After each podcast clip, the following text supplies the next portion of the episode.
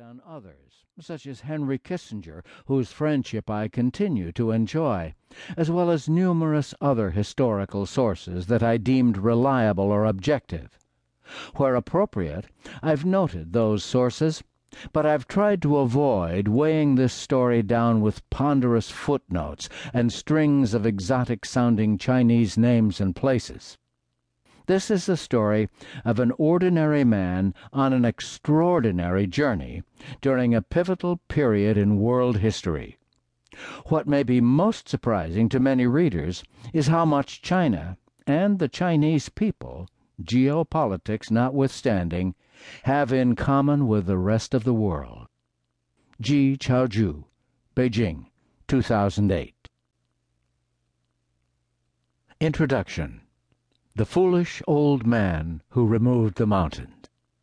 One of my favorite anecdotes about the two decades I spent working alongside China's Premier Zhou Enlai comes from the first formal words he exchanged with Henry Kissinger in 1971 at a top secret meeting in Beijing. After more than two decades of war and threats of war, it was the first time that a senior representative of each of these great nations had sat at the same table. The moment could be considered the birth of modern relations between my native land, China, and the land where I spent much of my childhood, America. The stakes couldn't have been higher. It was my duty to interpret both for the Premier and for Dr. Kissinger, who'd been smuggled into the country on a delicate mission to negotiate the first ever visit to the People's Republic by an American president, Richard Nixon. Although the Premier understood English quite well, he rarely spoke it, preferring to take advantage of the interpretation pauses to compose his thoughts. Kissinger, looking a bit tense and anxious, shuffled his papers and, peering through his glasses, began to read from prepared remarks that he would later admit were slightly pedantic. At one point he read, Many visitors have come to this beautiful and to us mysterious land. The Premier raised his hand. Startled, Kissinger stopped in mid sentence. His aides shifted in their seats and exchanged glances. Smiling slightly, the Premier said, When you have become familiar with China, it will not be as mysterious as before.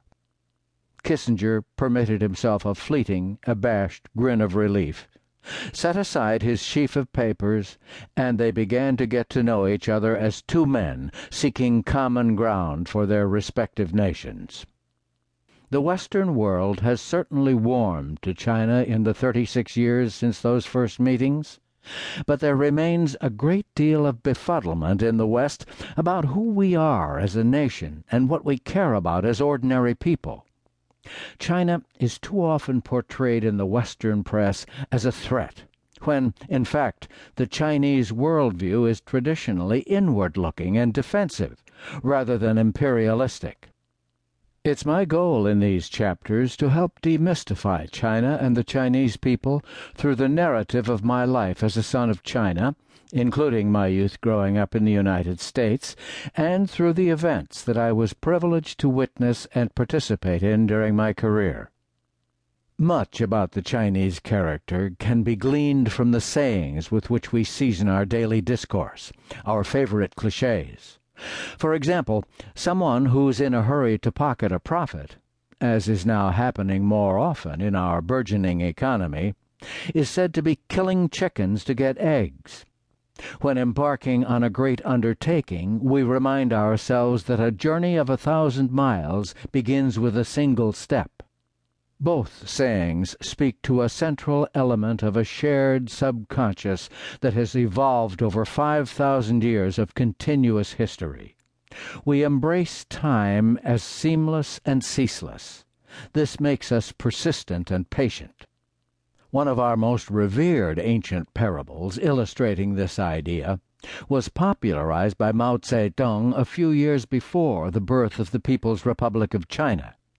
It strikes me as a fitting metaphor for my people, my nation, and my career as an English translator, interpreter for Chairman Mao and Premier Zhou, ambassador to the court of St. James's,